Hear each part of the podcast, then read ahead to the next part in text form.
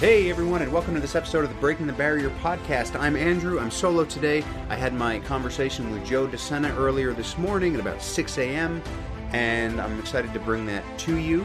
So, a little bit about Joe. Joe, of course, is the CEO and the founder of the Spartan Races. So, you're going to hear Joe talk a little bit about how he came up with the process, how he came up with the races, what the Spartan Races mean to him. We're going to talk a little bit about some of the events coming up, some of the things that Spartan has to offer. And we're also going to talk a little bit about how some of these new changes for the Spartan races that I've been talking about for the last couple weeks have come into play and just how he feels about them. So, just a little bit of a history on the Spartan race. So, Spartan race, like I said, was created by Joe DeSena.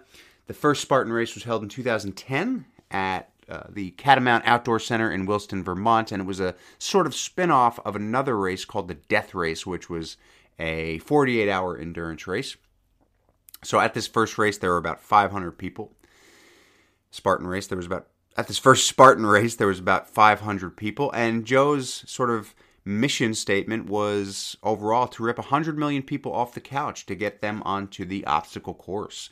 So there's a few different types of events, events, events for the Spartan race. So if you're ever interested, you know, you can find an event for all levels, different distances all around the world.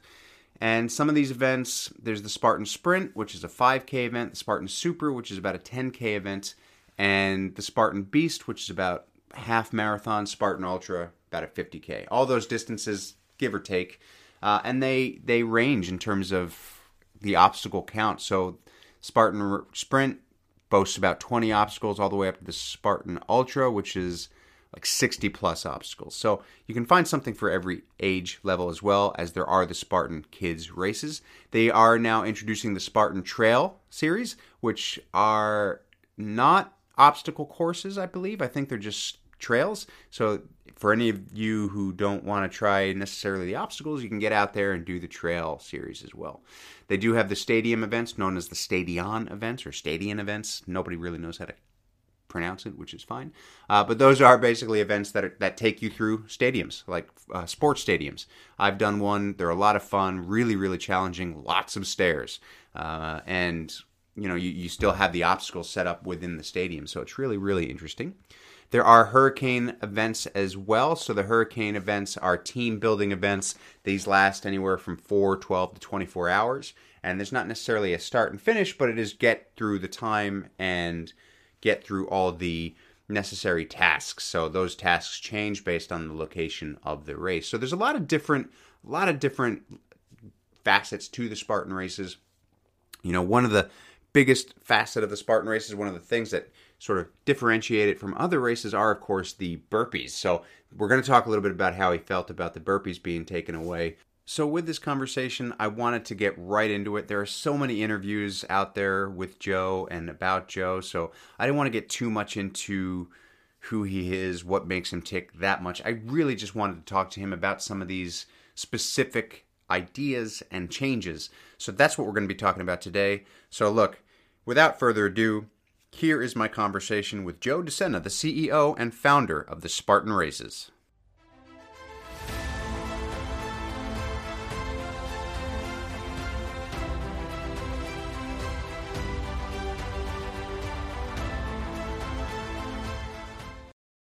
Hey, Joe, how are you? I think you're on mute there. I was on Zoom, I was on Google Meets, it was asking me for passcodes, and then somehow it just worked. Yeah, that's uh that's how it goes for me too. I can never figure it out. Uh because I go between Zoom and Google myself, so whatever happens happens. Let's do it. What are we doing? All right, man. So yeah, so look, thanks for coming on. So uh, everybody knows basically who you are, who's listening to this. So for those of you who don't know, I'm with Joe DeSena, the founder of the Spartan Races, the CEO. So yeah, basically, I just wanted to have a bit of a chat about some of the changes that have happened uh, with the races, how you feel about them. Uh, but first, foremost, let's get into an elevator pitch. Who who is Joe DeSena today? What are you all about? Who is Joe DeSena? Joe DeSena is in his fifties, but somehow he still thinks he's a teenager. He um, He's committed every day to working out and sweating and earning his breakfast. He loves cold shower. I no, I shouldn't say that. I don't love cold showers. They suck, but I do them. Um, four kids. Just moved down to Orlando. Got a a new office going on down here. I I I'm not one for this um, work remote thing. I like to get people together, whether it's right or wrong. It's just who I am, and so we're doing that down here in Orlando. Um, trying to relaunch what was shut down and stuck in the ice like Shackleton's ship um, for two years because of uh, COVID. Yeah. We were, I mean, everybody knows.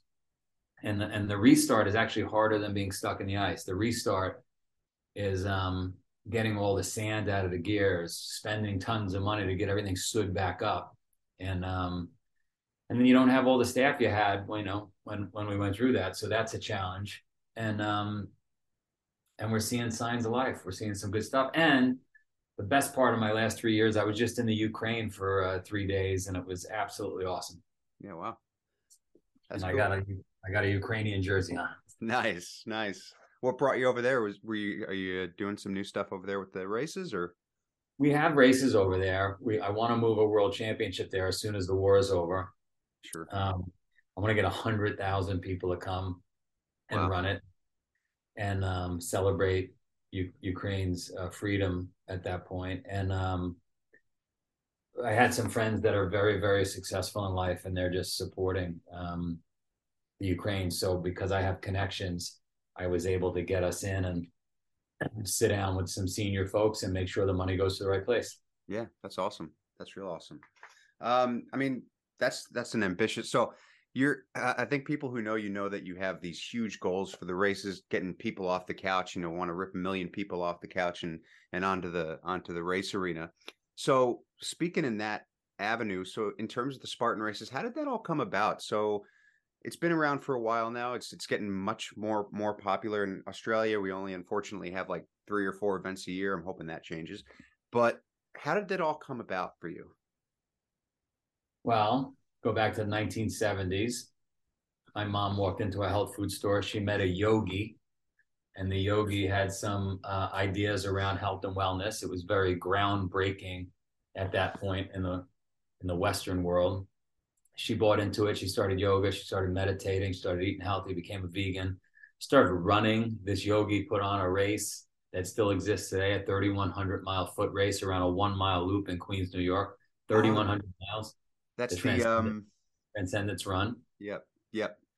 And so um so I got introduced at a very young age to these ideas, these forward thinking and but very ancient ideas. And um fast forward, I did what everybody does. I went and got a education, I went and got a career, I made some money and I didn't feel so healthy, it didn't feel so purposeful.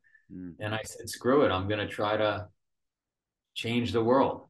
I'm gonna put on events that make people cry.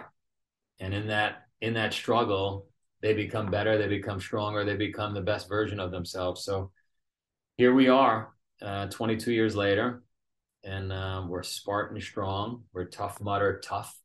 We're uh, we've got spartan trail. We've got all kinds of events and um, we're kicking ass and taking names. Absolutely. I can attest to the tears. I did my first uh, spartan ultra beast last year. I definitely there were some tears to be had there. That that uh, that sucked, but it was awesome at the same time.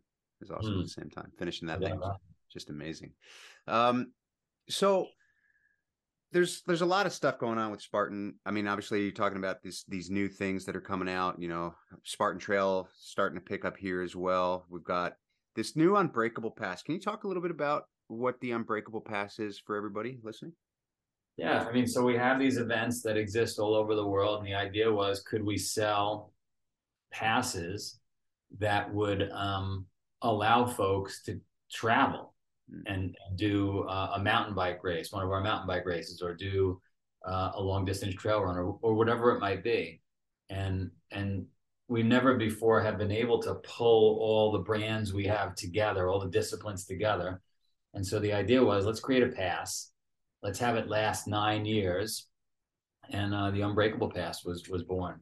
Yeah. It's um, we're not we're not selling this thing forever. Once it's done, it's done. The end of this year, it's way too cheap, even though it's expensive for the consumer. Um, the last nine years, and it'll basically fill your calendar for the next nine years. You'll be you'll be busy for nine years, you know. So that's the um that's the unbreakable pass. Yeah, I mean, it, it, on paper, actually, Yeah, whilst whilst expensive, I mean, what you're getting out of it, not a. I mean, kind of all the season passes for Spartan are pretty good deal. Like they're just they're just worth it, especially when you figure the cost of the individual races. It's kind of like a lot more bang for your buck. So there's been talk about this um uh, this part of is this part of the past where there's there's a burial plot in Greece for anybody who who is interested. Is that how is that sort of how does that work?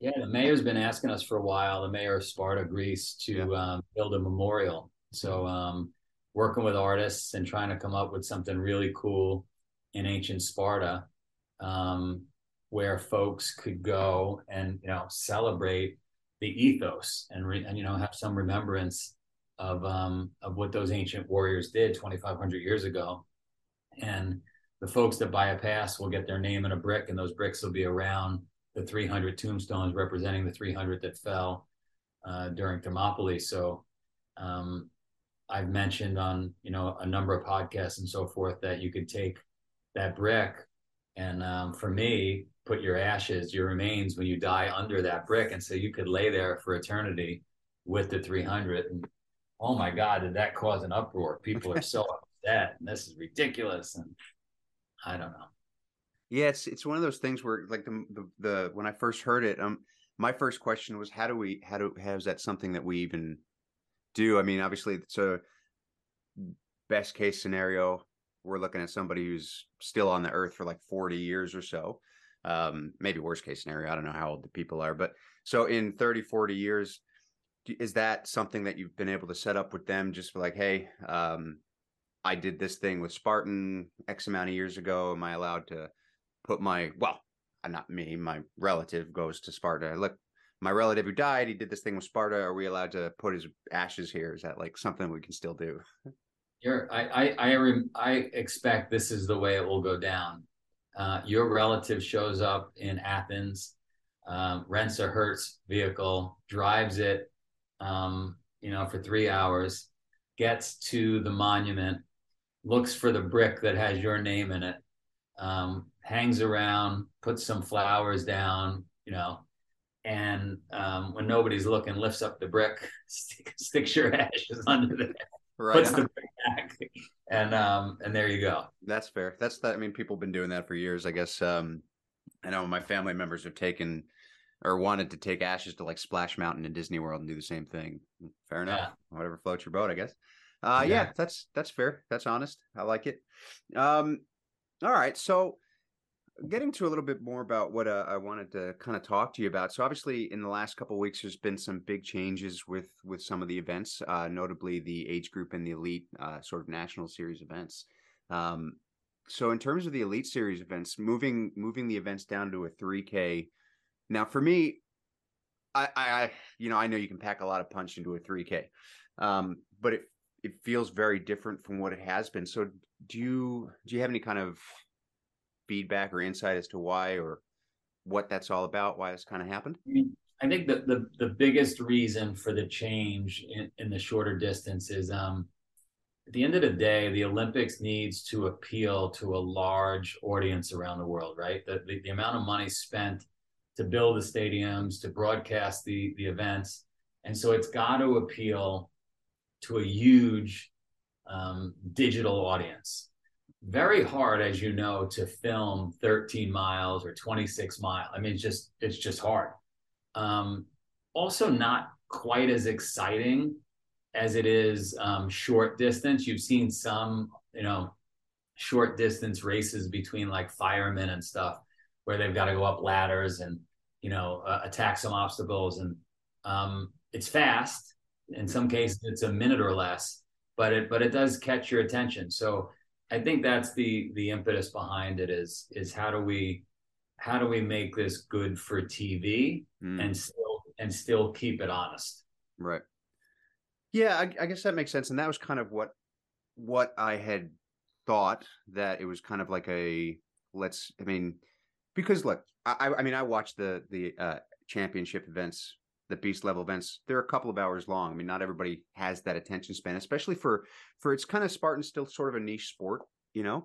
Um, and in speaking of which, I was going to save this for a little bit later, but we already you, you kind of touched on it. So the Olympics, what so you you would like to see the Spartan event in the Olympics. Do you think I mean, I'm not going to ask you if you think it's possible because if you didn't, you probably wouldn't be talking about it, but in terms of Spartan being a niche sport, what do you think the timeline of that if it's even possible would be like? 2028. It'll be in the Olympics. Okay. It'll be in LA. It'll be part of pentathlon. It's already been announced. Yep. Um, so we're there. And um, it's never think, gonna. Sorry, you're not gonna. You're not gonna see it as a brand name because the Olympics won't allow that, right? But you'll see. You'll see our our obstacles out there, and you know you have Ironman, the brand of triathlon, and then you've got Olympic triathlon. So two two different things. You don't see Ironman in the Olympics. So very very similar um, to what you see there. Yeah, and that, I guess that was going to be my next question. Will it be Spartan as a brand or more Spartan? I mean, as an obstacle course race. So probably over the next say five six years, it's gonna the sport's gonna change slightly a little bit more. We're talking maybe spear throw turns into that laser rifle sort of thing. Um, I'm assuming you know some more changes will be made to more integrate it into the Olympics. That's how we're seeing this play out a little bit. Yeah, who knows? Maybe um, maybe we'll do rhythmic gymnastics as part of. Uh, I'm kidding. Nice. Um, Color guard, I like it. You know, you've got to you've got to adapt, and we got to we got to make it work for everybody. Okay, and and so moving on to this next thing. So the the next piece of news that I thought because look the 3K event it's interesting to me. I think it's um you know I liken it to you know just changing the style of sport that you're doing doesn't mean that it's not challenging. Does it turn into a different sport? Maybe, but at the same time, if the spirit's still there, you know, sports change all the time. Baseball today ain't baseball from 100 years ago. So, the next piece of news that I thought was really interesting, probably the biggest thing to hit since I've been racing, and I've only been racing a few years, is the the, the lack of burpees now for age group and, and national series. So I race age age group regularly, uh, regularly. Sorry, age group and elite I know you've been really kind of for the burpees since day one. First off, how did the burpees kind of get into Spartan? Like, what was, why did we introduce burpees into Spartan? And, and B, how do you feel about them going going away? Um, I was really concerned that folks look. Human beings are lazy. The number one motivator for a human being is the avoidance of discomfort. Hmm. Everybody listening, you and I, it's all the same. We want to avoid discomfort at all costs because our brains require so much energy to operate that the brain um, recognizes those things that are hard as threats. So, and it happens on a subconscious level. Um, when folks were running the the obstacle races in the early days, or even today, uh, the tendency was to skip the obstacle, and so I had to come up with a a punishment, for lack of a better word, right? yeah. something that you could do that just was so awful, but kept you healthy. Burpees, I believe, will help you stay healthy. But it was so awful that would force you to get back on the obstacle uh, mentally. And so that was the burpee. That was the 30 burpee challenge. There's been a ton of controversy for, you know, 13 years now um, around the, you know, the burpee. Could we get rid of it? Mm too hard. So many more people would do the race, and I've been um, fighting it tooth and nail. Um, but a couple of folks on the team and this, you know, the, the World Obstacle Federation, like they came together, and I guess they're trying to get some burpees out of out of my races. But who knows? Maybe I'll maybe I'll stick them back in. I, am a pretty controversial guy, and um, I'm pretty stubborn, and I love the burpee. Yeah, yeah. Well, I mean, it's interesting the way they put it before. So it's like obviously people, yes, we're by nature lazy. We want to get from A to B as fast as possible. And it's I feel that's kind of the point. Like for me, when I first heard the news, I was like, yeah, burpees do suck, but it's kind of like it's kind of like the point. If I if I wanted something easy, I wouldn't do a Spartan race, right? So how do you think that do you think that affects the spirit of it at all? Or well, to what to what end? No, no, I don't think. I mean, it's still a very difficult event that that only a small sliver of the world could even do or would even do. Mm. Um, I did mandate that there's you know there's got to be some of the obstacles do have to punish you with burpees no matter what. So um, I'll see. The team, you know, the team is uh, is not completely informing me. They're trying to change the product without talking to me. Okay. Um, we'll see. So that Once yeah, the- I, w- I wanted David- to talk touch Once on that. David Watson gets back from Slovakia, he's at an Agoge right now. Okay. Um, we'll see about all this. so he had to leave the country to make the decision, huh? Um. So okay, so when they made this decision, were you? I guess. I obviously, look, you've got your day to day. You're probably not in the room for all this stuff. So this was obviously, I'm guessing, a decision that was made without you being sort of in the room, being part of it. That's right. Okay. Okay. Sneaky, That's going to be that. Uh, that'll be an interesting conversation. All right. very sneaky. Yeah, wow. And, and so when did you when did you find out as uh did you did you find out before they made the announcement, after they made the announcement, had that had that hit? I found out when you found out. Right on. Okay. That's a fun wake up call. That's right. What was your first reaction? Um, look, I, I expect that um, with every passing generation, like I said, we try to make things easier. You know, you started out with 30 minute abs, then you get to 20 minute abs, then it's five minute abs, then it's three minute. Like, we don't want to do the work as a species. So I, I know that I've got that pressure coming from everybody all the time. So, you know, deal with it. Yep, fair.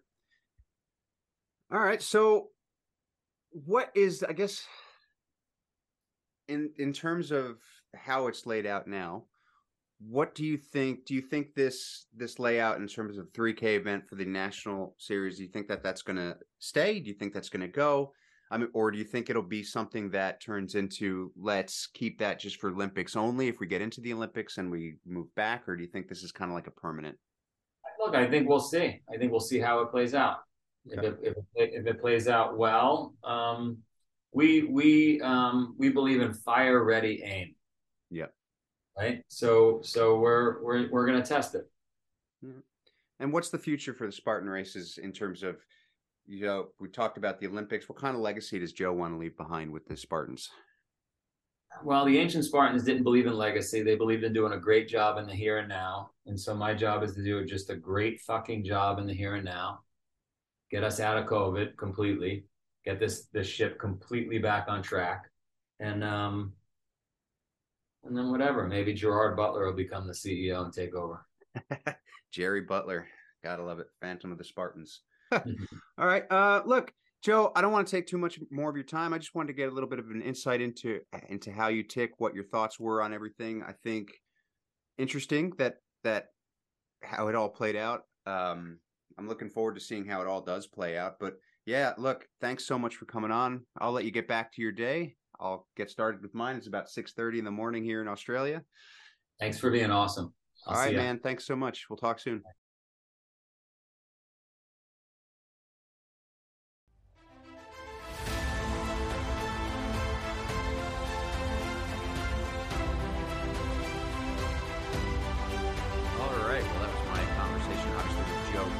So you can find some links to his website, the Spartan website, in the show notes for this episode. So a lot of good insight there. You know, as I suspected, there is, you know, there's some, I don't want to say dissent, but he, he certainly, according to him, wasn't privy to the final decision, which was really interesting. And it kind of tells you a little bit about how, you know, how big companies actually work. You know, he's the CEO, he's the founder, but that doesn't necessarily mean that he is going to be sort of the buck stops here.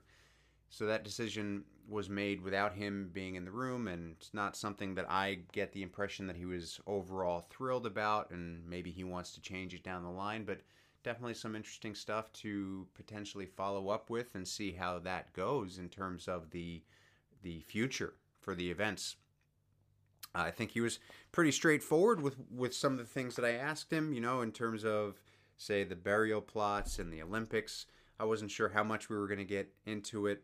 You know, again, this this conversation this was mostly about me wanting to kind of get to the bottom of the burpees and and how he felt about it because it was it was never going to be a conversation about who are you, Joe? What makes you tick? What what is it that you do? What what is this? What is that? What's the Spartan? Blah blah blah. Sure, we touched on that, but again, there's so many interviews about that stuff. There's so many conversations with him about it. You can go and and find obstacle course racing media, OCR report, any kind of uh, I don't know if OCR reports ever interviewed him actually, but definitely obstacle racing media. I'm sure you can find some stuff uh, with him more in depth. Maybe I'll see if I can get him on the show again one day when everything kind of goes how it's going to go. Maybe after the first couple of 3K events, a couple of events without burpees. Maybe I'll even try to get Dave Watson or or somebody else on the show and and see how they feel about it. Maybe I'll even try and get B. Davis on the show. That'd be fun. And and see how he feels about everything and sort of what his insight into the Spartan future is because I think that that would be, you know, it's it's it's one thing to get that insight from somebody who's with the organization, but then it, it's another thing to get the insight from somebody who is an outsider looking in, but who is also part of the events, part of the organizational stuff, who does participate in the events. You know, because I've got my own opinions on on the Spartan as somebody who races Spartan events. So to me, sometimes that's just it's it's two sides of the same coin, different sides of the same coin. You get insight from the people who are part of it, but then somebody who actually races the event, they have you know they don't they won't be having rose tinted glasses on. Not that not that joe does not that people who run the events do but it's you know it's just a different insight that we can get. So anyway look thank you so much for listening to this episode of my conversation with joe DeSena the creator and the founder of the spartan races. I hope you got a little bit out of that and i hope that you're excited to get out there to do a spartan race you know it is a lot of fun If you haven't yet tried it, definitely recommend trying it.